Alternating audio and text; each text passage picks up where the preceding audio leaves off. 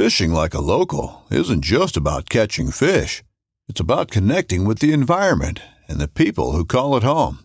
It's about hearing the stories and traditions that have been passed down for generations and sharing unforgettable moments with the people you meet along the way. Fishing like a local is having an experience that stays with you forever. And with FishingBooker, you can experience it too, no matter where you are. Discover your next adventure on FishingBooker. This upcoming concert season will be all about the boots, and Tecovas is your stop for the best in Western style. Tecovas has seasonal and limited edition offerings this spring and summer, including men's and women's boots, apparel, hats, bags, and more. All Tecovas boots are made by hand in a time honored tradition with timeless styles that are always on trend. And Tecovas has first wear comfort with little to no break in period. It's hard to find this level of comfort paired with this level of style. Stop by your local Tecova store, have a complimentary drink or two, that's WCB style, and shop new styles. The smell of fresh leather and friendly staff are at your service. Many stores even have leather custom branding to make your boots truly personalized. And with regular live music and events, there's no in store experience like it. If you can't make it into a store, just visit tecovas.com. That's T E C O V A S.com. They offer free shipping on all boots, as well as free returns and exchanges, and ship right to your door. Go to tecovas.com and find your new favorite pair of boots today.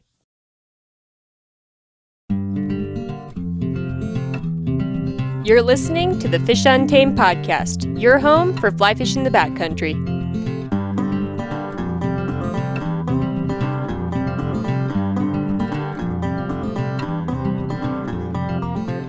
This is episode 113 with Tom Rosenbauer on fishing, writing, and chocolate making.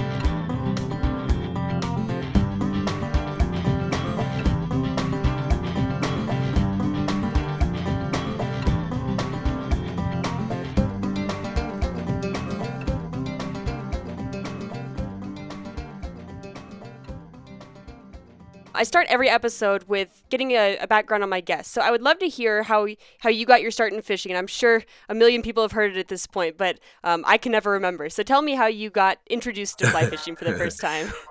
Well, you know, I was one of those kids who just um, who just took to fishing. You know, some kids do and some kids don't. My dad took me bait fishing along the shores of Lake Ontario for catfish and white perch and things like that, worm fishing when I was a kid.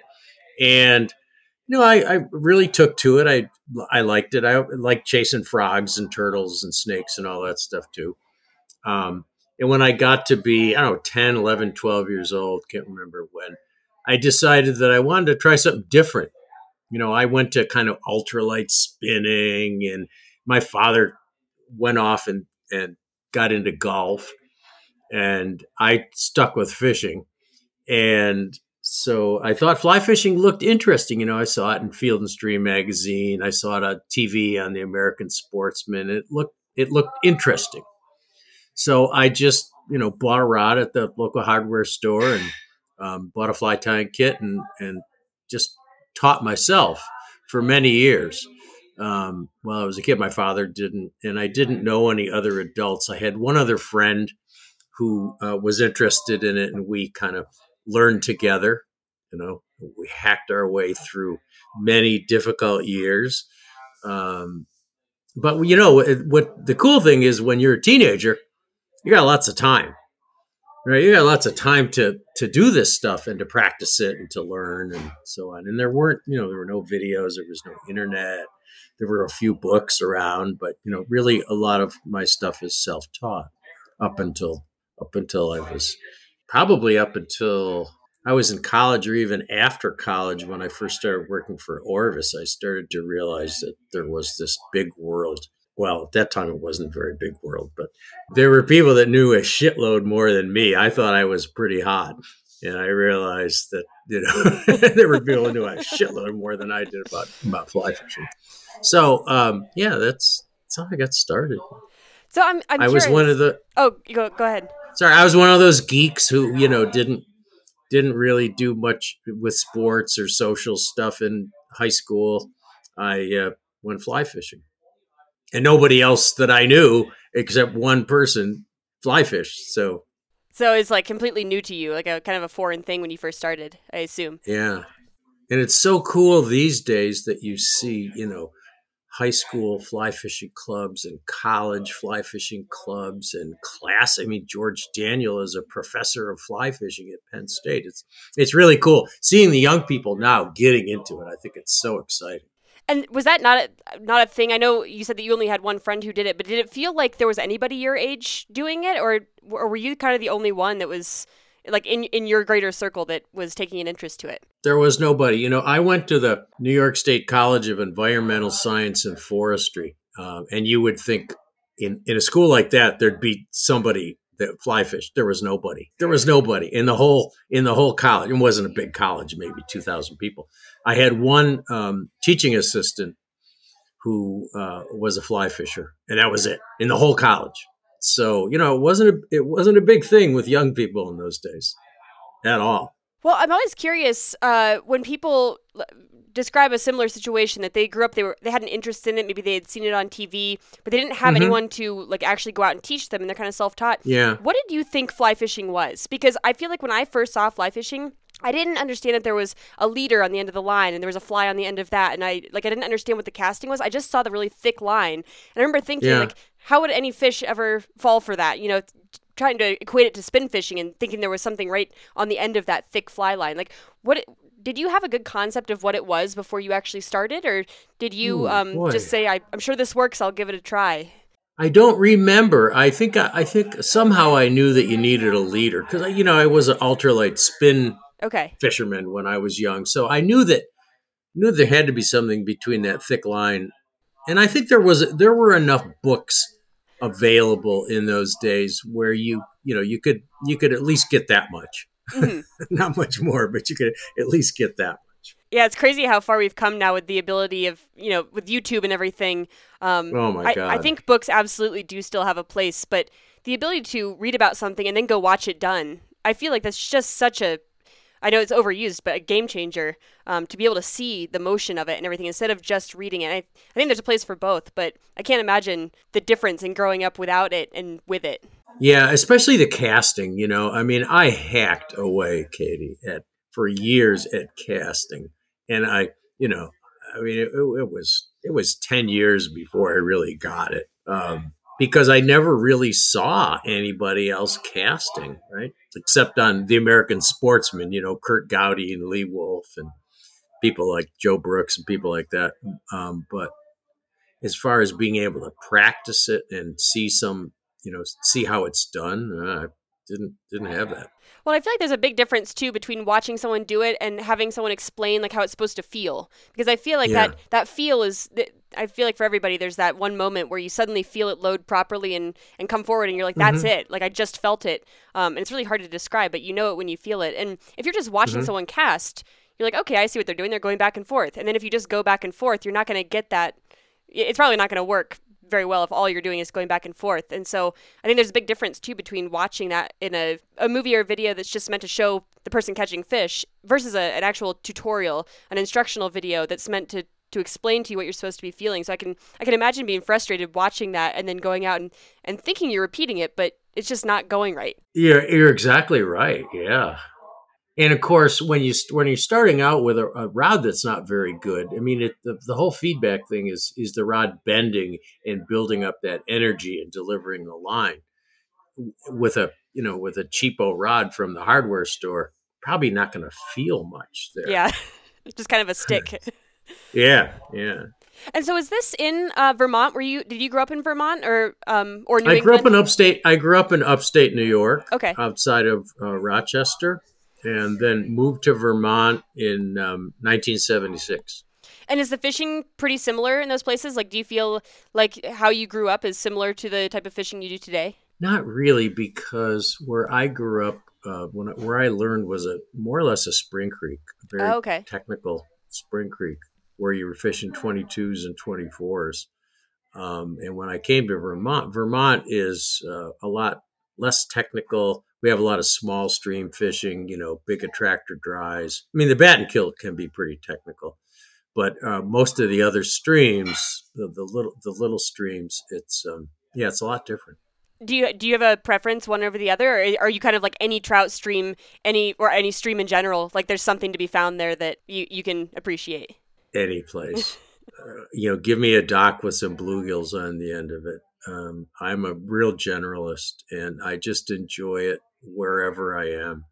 And so now in Vermont, I know you live kind of on a I don't know if it's on a on a trout stream or if a trout stream flows through your land, but I'm really curious what that's like to have kind of your own home water in a way that's um, much more personal than somebody who just has a, a stream nearby. Like I, am assuming you get to yeah. see this stream go through the different seasons and the different you know stages in its in its life as a stream. Has that been you know a unique experience to have that? Yeah, it's been fascinating. It has it has wild trout and it goes through cycles.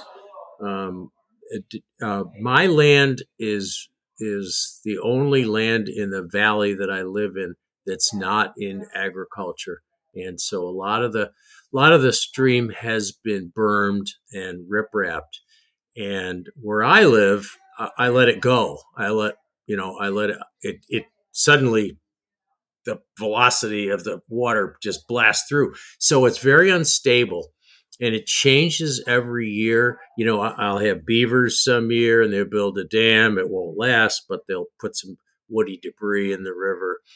And, um, you know, I periodically have uh, invasions of mergansers that, that really decimate the stream. And then I'll have a good year. And so, and I look at the river. I walk my dogs on the river every day. So I look for fish. I look for changes in the pools and the structure and the course of the. It's a small, it's a small stream. It, it but it floods pretty severely in the spring, so it it does blow out and move around. Um, so it's been fascinating. You know, it's been fascinating to watch it. You know, I wouldn't recommend that people go on Google Earth and find out where I live and go and fish there because it's not it's not great, but it does have wild browns, rainbows, and brook trout. Um, it's not stocked, um, and it you know it it it fluctuates every year.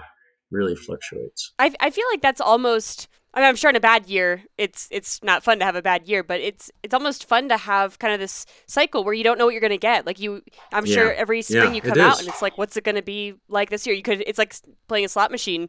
You might hit the jackpot, you might get the bankrupt, but that I think anticipation has got to be kind of fun and exciting versus going to the same place and it's you know you can only catch the same trout the same way so many times in the same pool before you're like okay you know I've, yeah i know how to do it yeah i get i get pretty depressed in years when there aren't many fish you know every spring i, I never see the fish really in spring and i tell my wife oh there's no fish it's you know it's going to be a shitty year and and then some years all of a sudden they appear from who knows where, and some years they don't.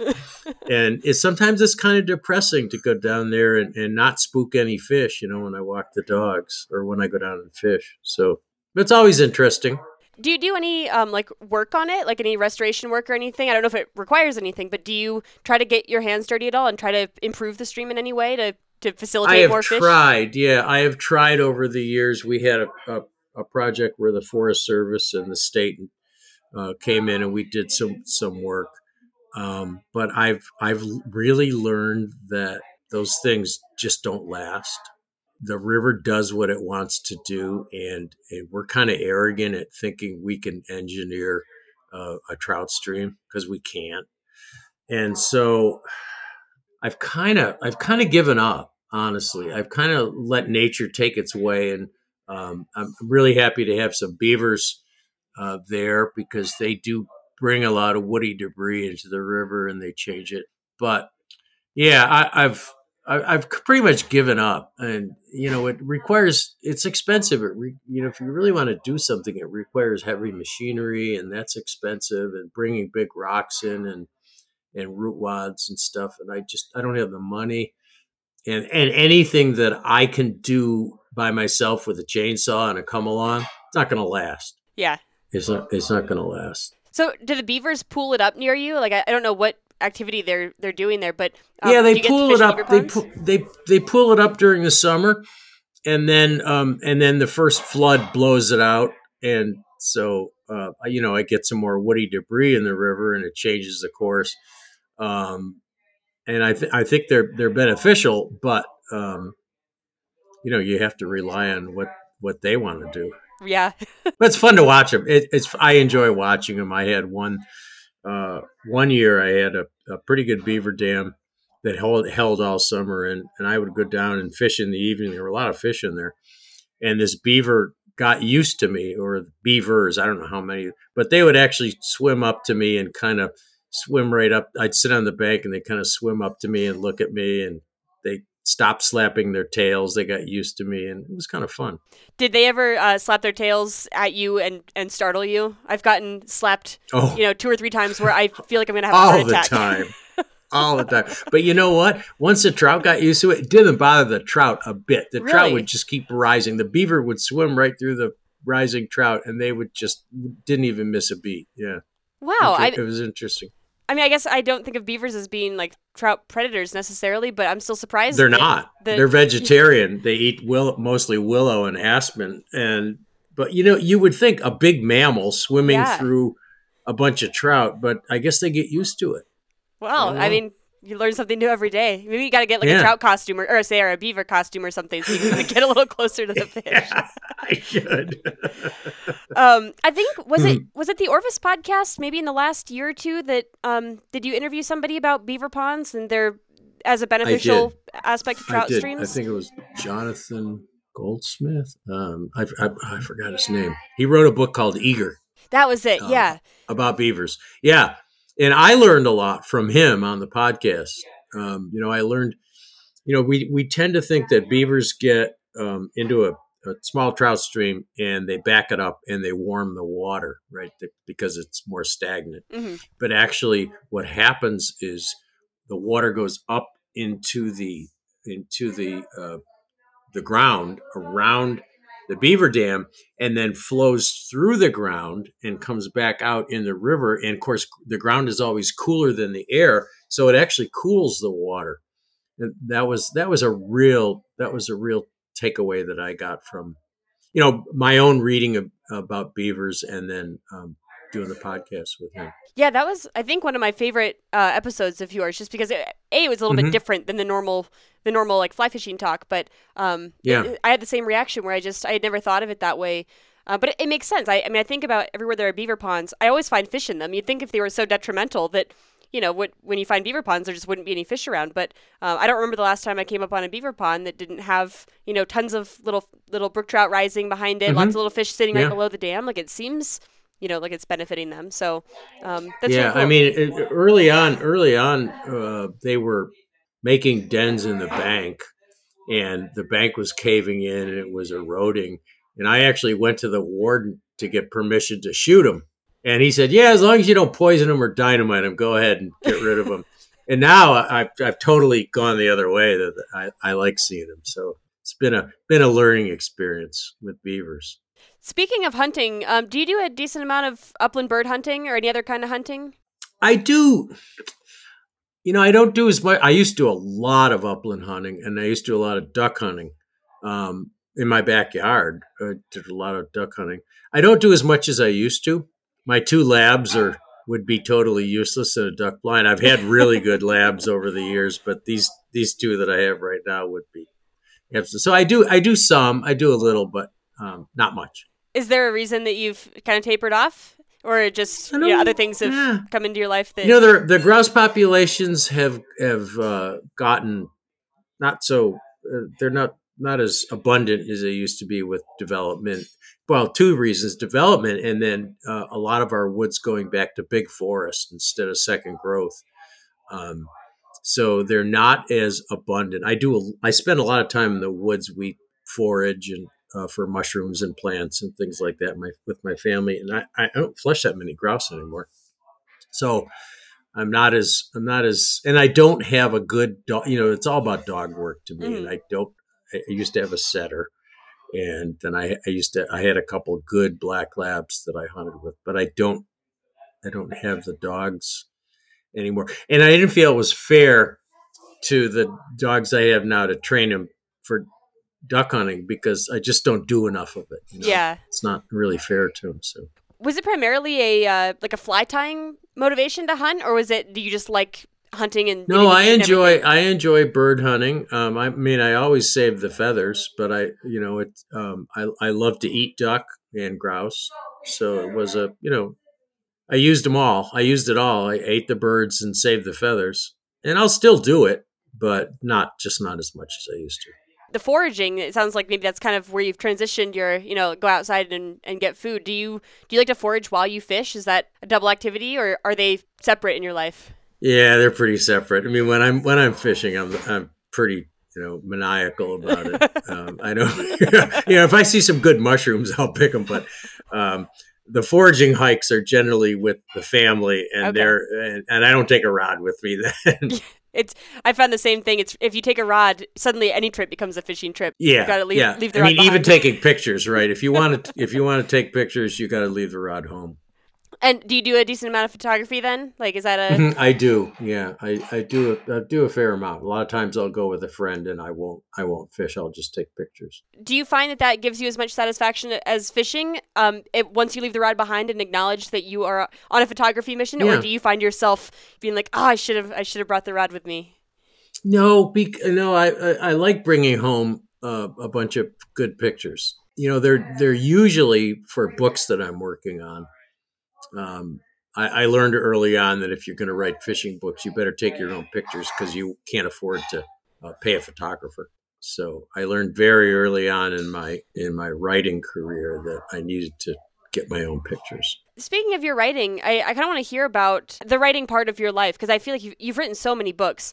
And I've talked to quite a few fly fishing writers, and I feel like everyone has a different answer on, um, you know, whether they're a fisherman first or a writer first, or if they, they mm-hmm. really feel like these parts occupy equal parts of their life. Do you have a, a thought on that? Like, are you a fisherman who writes, or have you really taken yeah. to the writing part?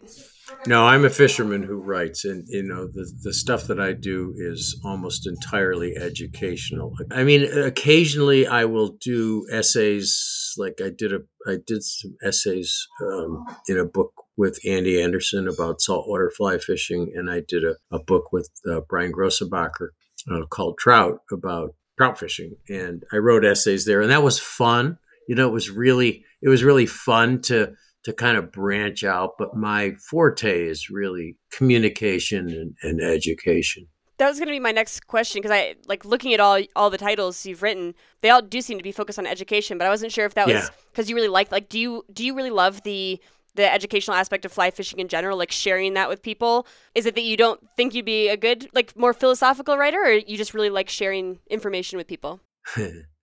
well, there's a number of reasons.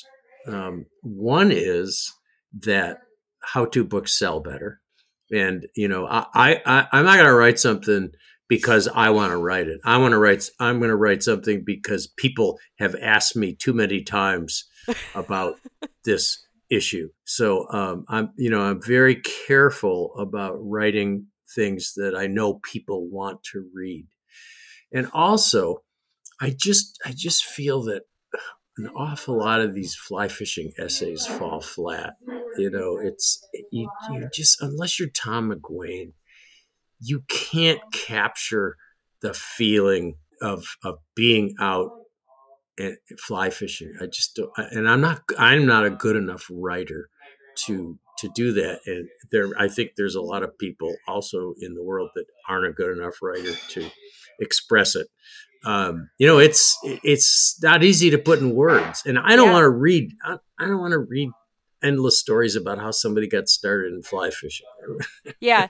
no, I, no, I know what you mean. I actually have never heard someone voice that, but the only two writers that I feel like I've really enjoyed more of the philosophical side are Tom McGuane and John Gierach. Like I don't Yeah. I encounter the occasional one-off article in a magazine that someone writes about at one specific experience they had that really moved them or something. But yeah. for the most part, I mean, yeah, yeah. Sometimes they're really good. You know, I'll read one too in, one of the magazines. And I'll say, "Wow, this is great. This is really, this really caught it." But Tom McGuane, John Gierach, uh, Ted Leeson, and uh, Jim Babb are, are two others that I think are able to catch it. But there's an awful lot. It seemed like post pandemic or during the pandemic, there were a lot of people that hadn't been fly fishing for that long and wanted to just wanted to express their feelings about what it felt like. And i'm sorry but a lot of it falls flat.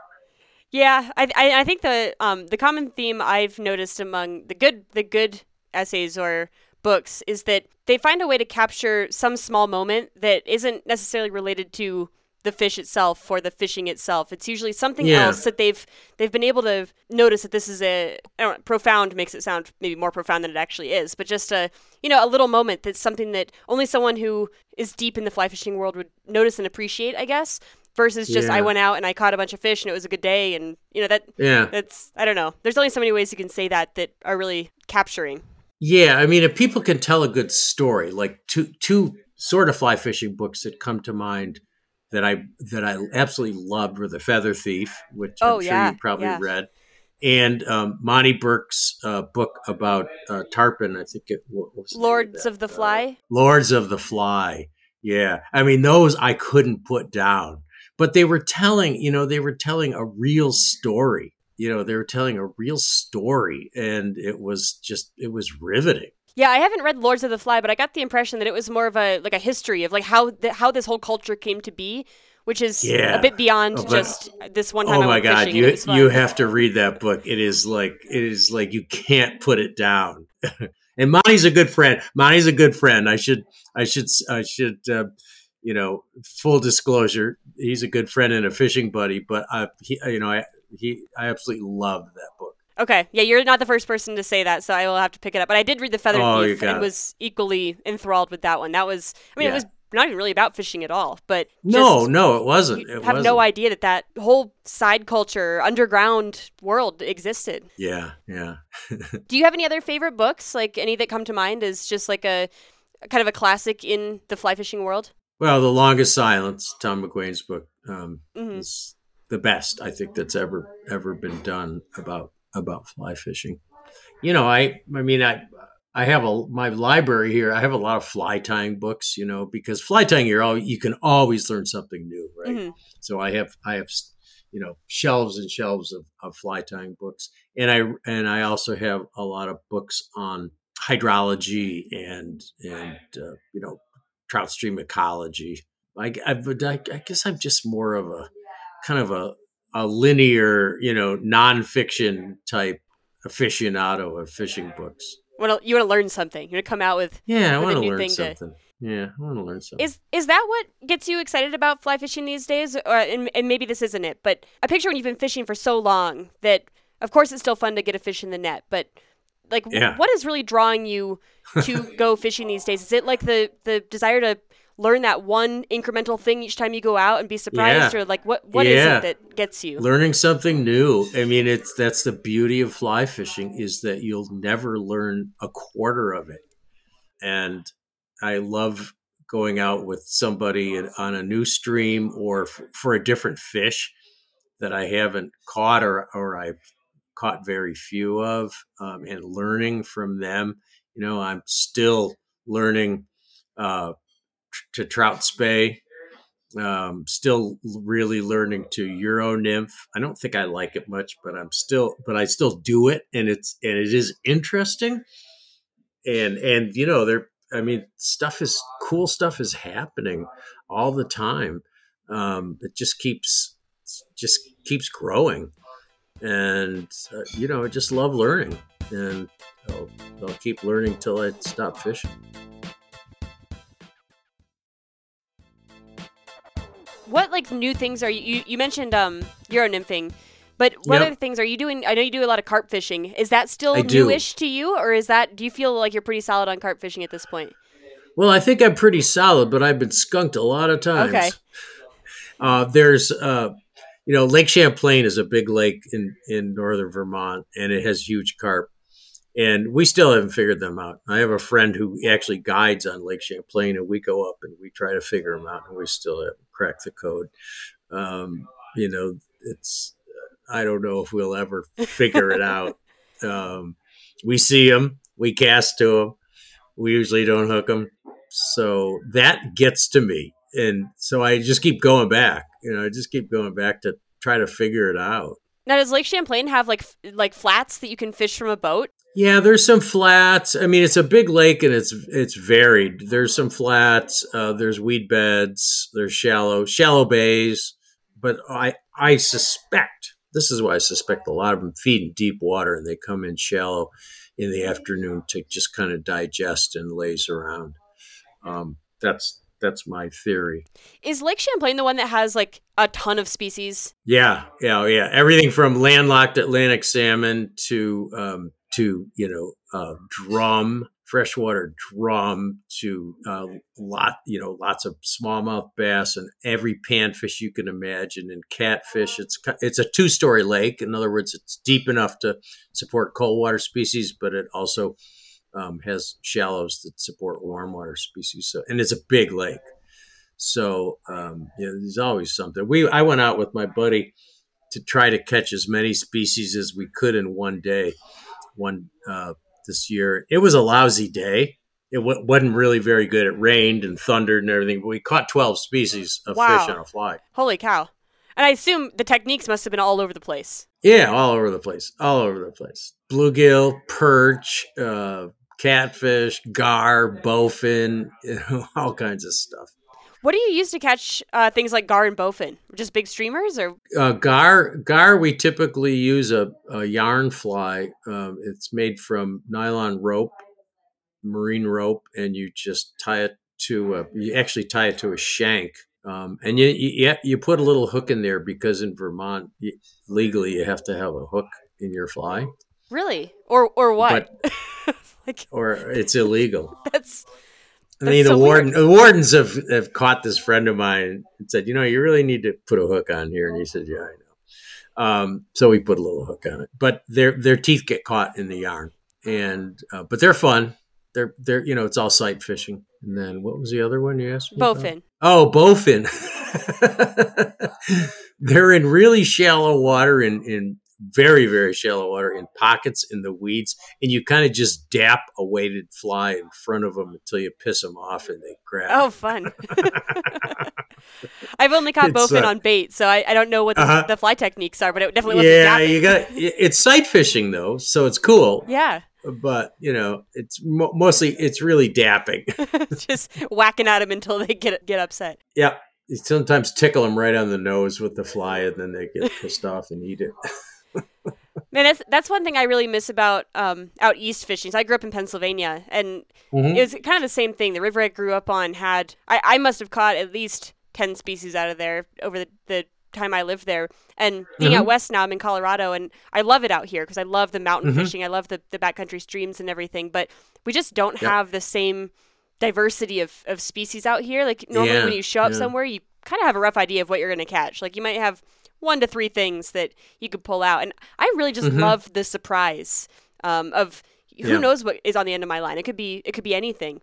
Yeah, and that's why where where saltwater fishing is so exciting because you, you never know what you're gonna tangle with there. Absolutely. Uh, you've done a decent number of trips, I know, around the world, but um, I'm curious to hear what what your experience out west has been compared to New England because I I only really have experience fly fishing out west. I I spin fished when I Uh-huh. lived back east. And I feel like the culture out here is maybe a little bit different than in New England because you guys have such a, a rich history.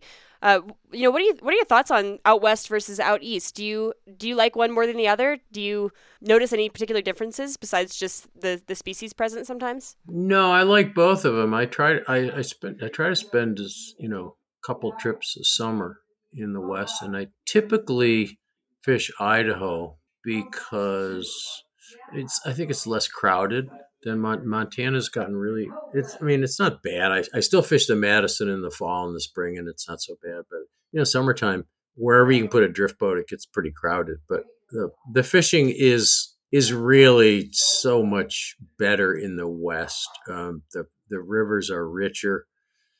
They're they're bigger. They're richer. They have most of the time better hatches. I mean, we have we have some pretty good hatches in, in the east on, on the Batten Kill at certain times, and the Delaware and the Beaver Kill have great hatches. But you know, it's just there's a lot more in the west. There's just a lot more opportunities.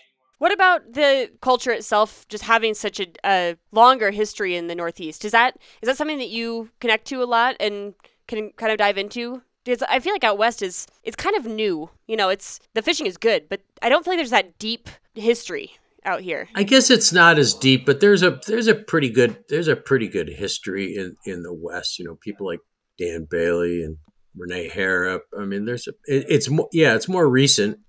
You know, it's within our within my lifetime, but there there's still a pretty rich history in the West. I don't think it's been celebrated enough. Okay. I mean, that's nice perspective to hear because I feel like uh, that's another thing I'm kind of jealous of is I just feel like New England has, you know, these styles of flies and stuff that that come from that part of the country and I, I feel like most of the names I hear are from that part of the country. I don't know, there's I use a lot of western flies in the in the east now, chubby Chernobyls and Oh yeah. know, all the foam flies. I use them on our small streams you know, I, I am not so sure I'd want to live in the West, even though trout fishing's better because it's too far from the salt.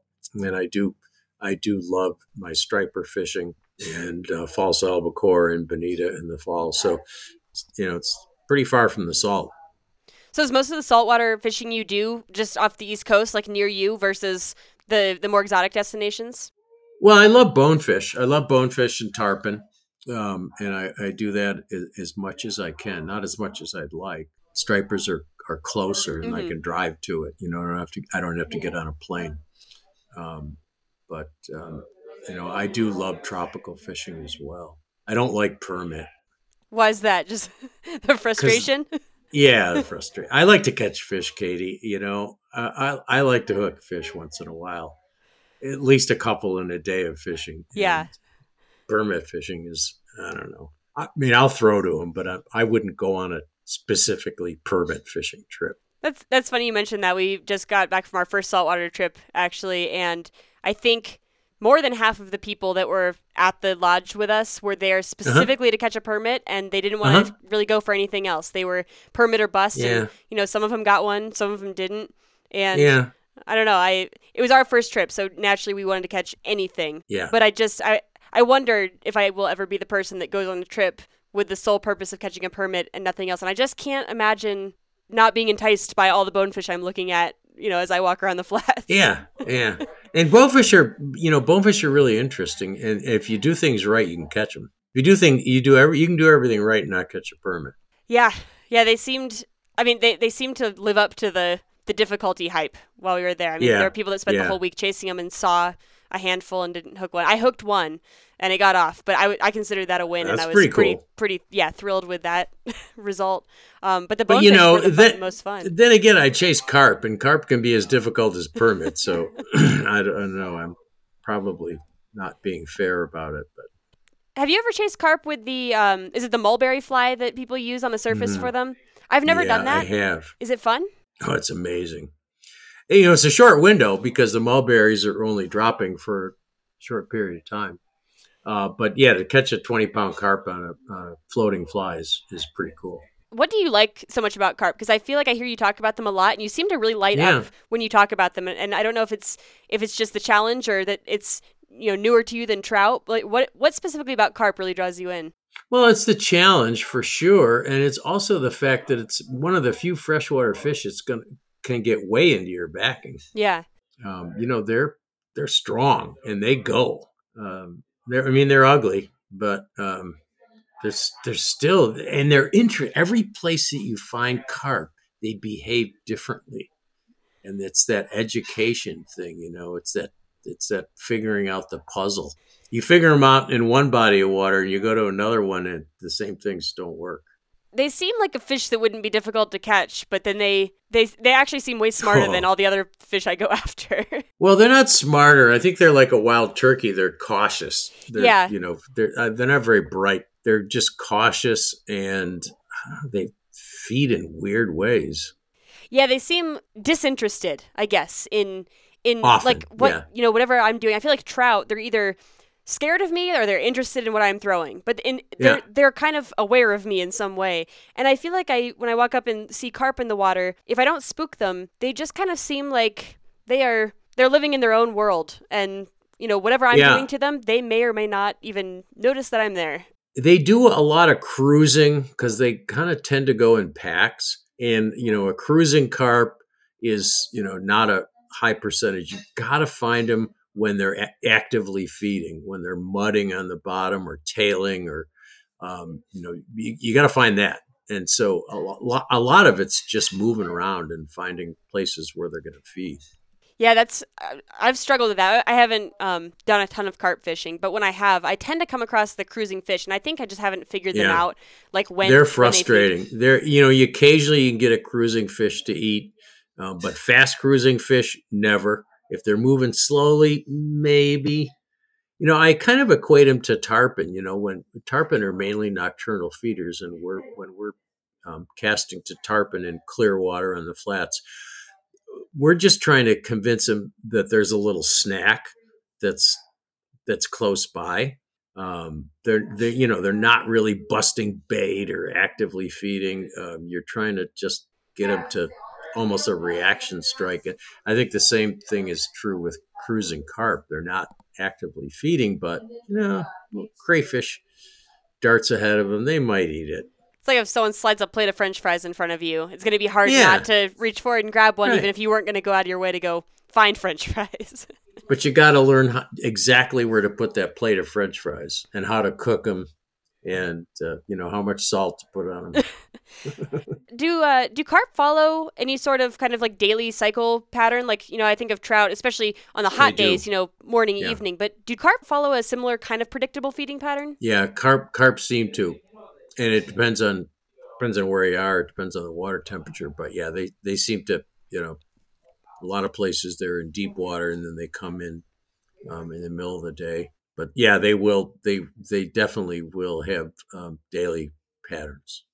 Last thing I wanted to cover that's uh but before I, I want to finish up kind of talking about your podcast and you know send people Mhm. your way but um I wanted to know about your chocolate making. I know that you make chocolate and Yeah. every time I've heard you mention it it's in passing and I'm really really intrigued by what goes into chocolate making because I've never met anyone who makes their own chocolate. So just tell me tell me about it.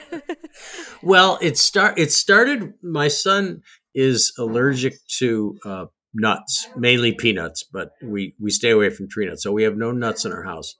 And it started years ago at Halloween when they'd come home and couldn't eat any of the chocolate because you know a lot of it's cross contaminated and it's made on on machinery that has peanuts. So I said, well, maybe I can make chocolate, and I, oh, I hacked away at so many, so many weird ways of trying to make real chocolate, and it wasn't very good. And then I uh, came across this uh, website of a guy named John Nanci, who who is really the the person who started the whole bean to bar, the whole artisan chocolate industry. Prior to John, uh, you'd have to have hundreds of thousands of dollars worth of machinery to make real, you know, smooth, tasty chocolate.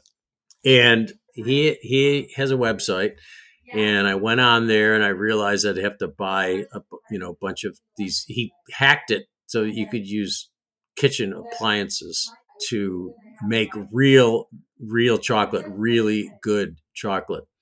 And you know he's the he's the one who who- as as much as they won't admit it, like people like Mast Brothers and a lot of the artisan chocolate makers are using starting with the methods that he developed in his kitchen. And he has a website and he sells the machinery and he sells the beans. And, you know, you have to get really good um, organic, uh, free trade, um, fair trade beans, or you should, anyways. And um, I started doing it and I just, you know, I mean, it's a process. It's like fly tying or anything else. took me a while to figure it out, but now, you know, I make chocolate almost every weekend. I got a batch going right now in the basement. Um, and, uh, you know, I, I mean, people love chocolate, right? So I most, I give most of it away. Uh, because people are so, you know, they're so appreciative when you give them a bar of chocolate. And my chocolate's damn good. yeah, you've really perfected it at this point. I've perfected it. Yeah, I've perfected it. I've learned a lot from John, and I've learned a lot on my own. Um, and I, what I like is the different beans. Every bean, every bean from Belize or Colombia or Peru um, has a different flavor. It's like a wine or a beer. And so, uh, you know, I cycle through various um, beans, and uh, it's all different. I know that it's going to be way too complicated, obviously, because it took you a long time to even figure out how to make it properly, to describe, you know, everything that goes into making chocolate. But i- Yeah. at a very high level. Like, what are the steps in making chocolate? It goes Oh, from a bean yeah. to how does it become a chocolate Well, you get bar? you get these raw beans that come from uh, you know places like uh, Chocolate Alchemy, which is John's website, or uh, another place I use is um, Uncommon Cacao. I think it's the name of it. Anyway, it's in it's in your it's in Colorado. okay. Um, and you, you get really good, really good high quality beans. It's not the same beans that, that Hershey uses or you know the commercial makers. They get their stuff from uh, Ivory Coast and Ghana, and it's it's commodity cocoa. It's pretty it's pretty bland, and you you get it. And the beans have been already uh, fermented on site. So wherever Oh. they're grown, they're fermented. Chocolate has to be fermented, and so you get these dried fermented beans and first of all, you roast them in a coffee. ro- It's I use a coffee roaster. Uh, Behmor, uh, B- Behmor is the, the coffee roaster that that works for cocoa. And then they sit overnight after I roast them, and I roast by smell. I have I I I hover over the coffee roaster, and when the smell is just right, I turn it off and cool the beans. Uh, then you have to crack them and I crack them in a Champion juicer, which is a machine that's no longer made. I don't know what's going to happen when my Champion juicer breaks down. That's a big, kind of big, heavy duty juicer, and that cracks the cracks the beans and separates the hull from the nibs, the stuff. And then I have to winnow the husk away, and I do that in a, a machine that John Nanci developed. which looks like this Rube Goldberg thing that hooks up to a hooks up to a, uh, shop vac wow. that- that takes all the husk away from the nibs, and then I grind them um, in a what what is called a melanger, but it's actually a device that um, East Indian uh, people use to make. Um, I don't know. It's they, they make something with rice or something that it's a wet grinder basically. It's Okay. got granite wheels, and I run that with sugar for 24 to 48 hours and that smooths everything out. Keeps just keeps running and running and running. And then i take it out and temper it and put it in molds. So it's about a four day process. Okay, and this does it come out as dark chocolate then, or is it milk chocolate, or you yeah you can, well you can make whatever you want. I don't Okay. make milk chocolate much. I make most of mine is 70% 72% cocoa. Um, and uh, yeah because I, I try to make it very consistent so that i can taste the difference in the beans Now, do you still tweak your recipe at all, or is it just right as it is, and you don't have to tweak anything anymore, but you could use it in different ways after it's done? Yeah, I tweak the roasting depending Okay. on the bean, but uh, after that, it's pretty straightforward. It sounds like you've got um, bottomless Christmas gifts to give people forever. Like I, I'm sure Yeah, no one turns yeah. down getting a homemade chocolate bar for a gift. Yeah, the, you know, at the uh, at the what used to be IFTD, the trade show, I used to come with I don't know, you know, a lot of chocolate, and I'd give it to all my buddies. And um, when I host trips, like to Idaho or Cuba or Bahamas or whatever, um, everybody gets a, a bar of chocolate. I have to bring chocolate with me, so. That's very cool. I've never met someone who makes it before, and uh, It's really e- it's really easy. I mean, it's it's it's a process, but it's not. You can do it in your kitchen. You can definitely do it in your kitchen. I feel like that's much like many kitchen processes, where the first time you do it, it feels daunting, but once you've done it Yeah. ten times, you're like, I could do this with my eyes closed, even if it feels Yeah. daunting to somebody else. Like you just got to have do the same thing over and over Yeah, again. no, and it's fun. It's very satisfying.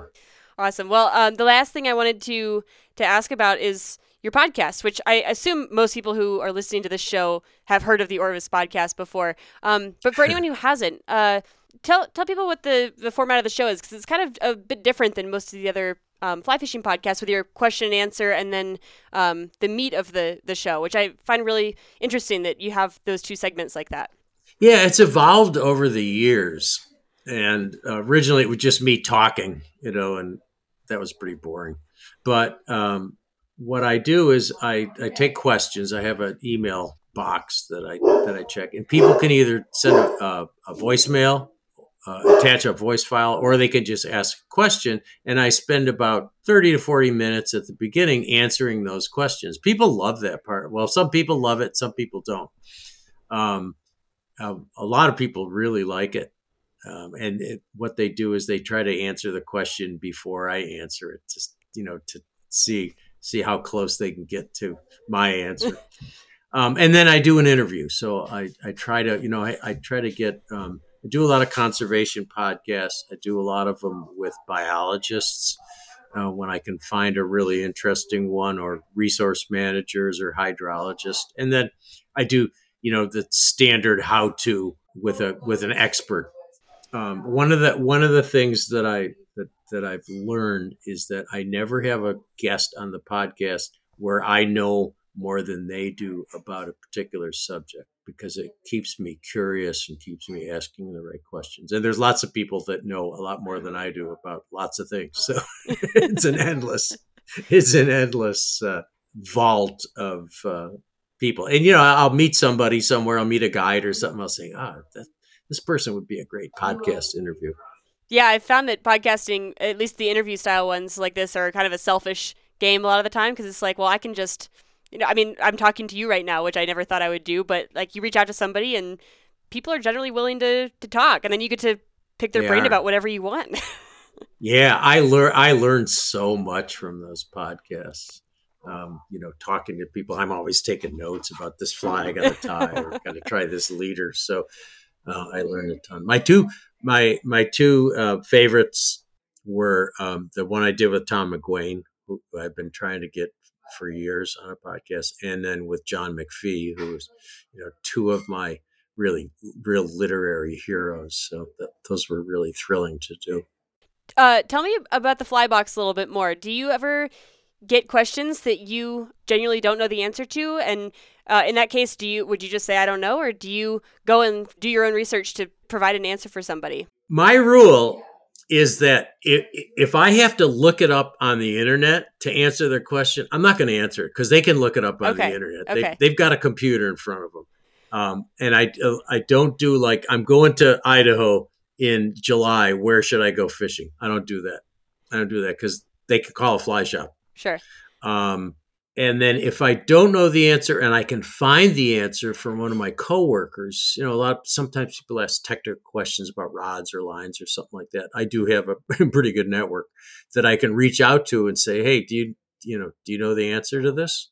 And you know, sometimes if I if I don't know the answer and I can't find anybody to help me, I will say, you know, I don't know. I don't, I don't know the answer. Uh, maybe nobody knows the answer, right? And I have heard, I think I've heard you um, say I don't know before, and I've the mm-hmm. nice thing is enough people listen that I've heard listeners then write in and they might have the answer, yeah. or at least a yeah, a, yes, an alternative or something that they can offer. They do, cool. yeah. Sometimes they'll they'll uh, call in or write in with a tip. Uh, oh, you know, you forgot to mention this on your answer. Oh, yeah, I should mention that. And so, yeah, so we do that, but it, it makes it their podcast. You know, it, it really gives them um, makes them feel like it's it's really their podcast because they're they're contributing to it. And is there one type of question that you feel like you get more than anything else? Like, is there a common thread where you're just like, oh my god, this gets asked every week or anything yeah. like that? I hooked three rainbow trout in a row and I lost all of them. What am I doing wrong? Nothing. Sometimes happens. they're going to get unbuttoned. uh, yeah. Yeah, I get that. I get that a ton. yeah, I feel like I, I don't listen to the fly box too much anymore. I used to listen to it a lot. Now I often you get you give the little button that I can skip right to the interview, so I'll sometimes yeah, do that. But uh, yeah. yeah, I felt like there were I could I could sense your frustration sometimes in you know like I don't know, man. It's just I've answered this last four episodes and I'm not going to do it again. And so I, I, have written in once or twice to you, but I've always tried to make a point not to write in a question that might make you rip your hair out. Have I ever answered your questions? Yeah, I think you've answered. I think I've written in twice and you've answered both. I don't remember what oh, I asked, but well, they were good ones. yeah, they was. I they must have gotten the answer I needed because I don't even recall anymore. So it must not be a, a problem I struggle with anymore. Great. Well, we can get wrapped up. I know you're a couple hours ahead, and uh, you've got company over. So, um, just if you want to direct people, what's what's the name of the podcast? It's Orvis, which I'm sure will bring it up. Yeah, the Orvis. It's the Orvis Fly Fishing Podcast. Okay, it's simple pretty, enough. Yeah, it's pretty straightforward, and it you know it's on uh, Apple Podcasts or Spotify or you know all the other all the other um, podcast aggregators. Okay, and I assume that people can find your books um, where most books are found. Is there any place that you direct them to in particular to find your books that would be, you know, better than Amazon, or is Amazon the place to go? I prefer they go to their local bookstore, okay. but they may not have it. So okay. you know, sometimes you got to go to Amazon. Sure. And then um, I know you're on Instagram. Is it Rosenbauer T on Instagram? Yeah, I don't. I don't post much. I kind of. I. I kind of don't spend much time on social media. I mean, I, I I look at Instagram a lot and I answer I answer people, but I I just I found that I was spending too much time staring at my phone and there's more more things I want to do in life, like go fishing and make chocolate and hang out with my family, than stare at my phone to find out how many people like my post. Those sound like good alternatives for sure. yeah. Well, Tom, uh, I really appreciate you taking the time. I know um, I just had a contact reach out to you, and you've been very generous to take a chance on a podcast, uh, a much smaller podcast than yours. So I really appreciate you doing this, and wish you the best going forward. Well, thank you, Katie. You asked you asked great questions, and it's it's been really fun. Thank you. All right, that's a wrap. Uh, thank you all for listening. If you want to find all the other episodes as well as show notes, you can find those on fishuntamed.com. Um, you'll also find a contact link there if you want to reach out to me. And you can also find me on Instagram at fishuntamed. Uh, if you want to support the show, you can give it a follow on Apple Podcasts or your favorite podcasting app. And if you'd like to leave a review, it would be greatly appreciated. Uh, but otherwise, thank you all again for listening. I'll be back here in two weeks with another episode. Take care, everybody.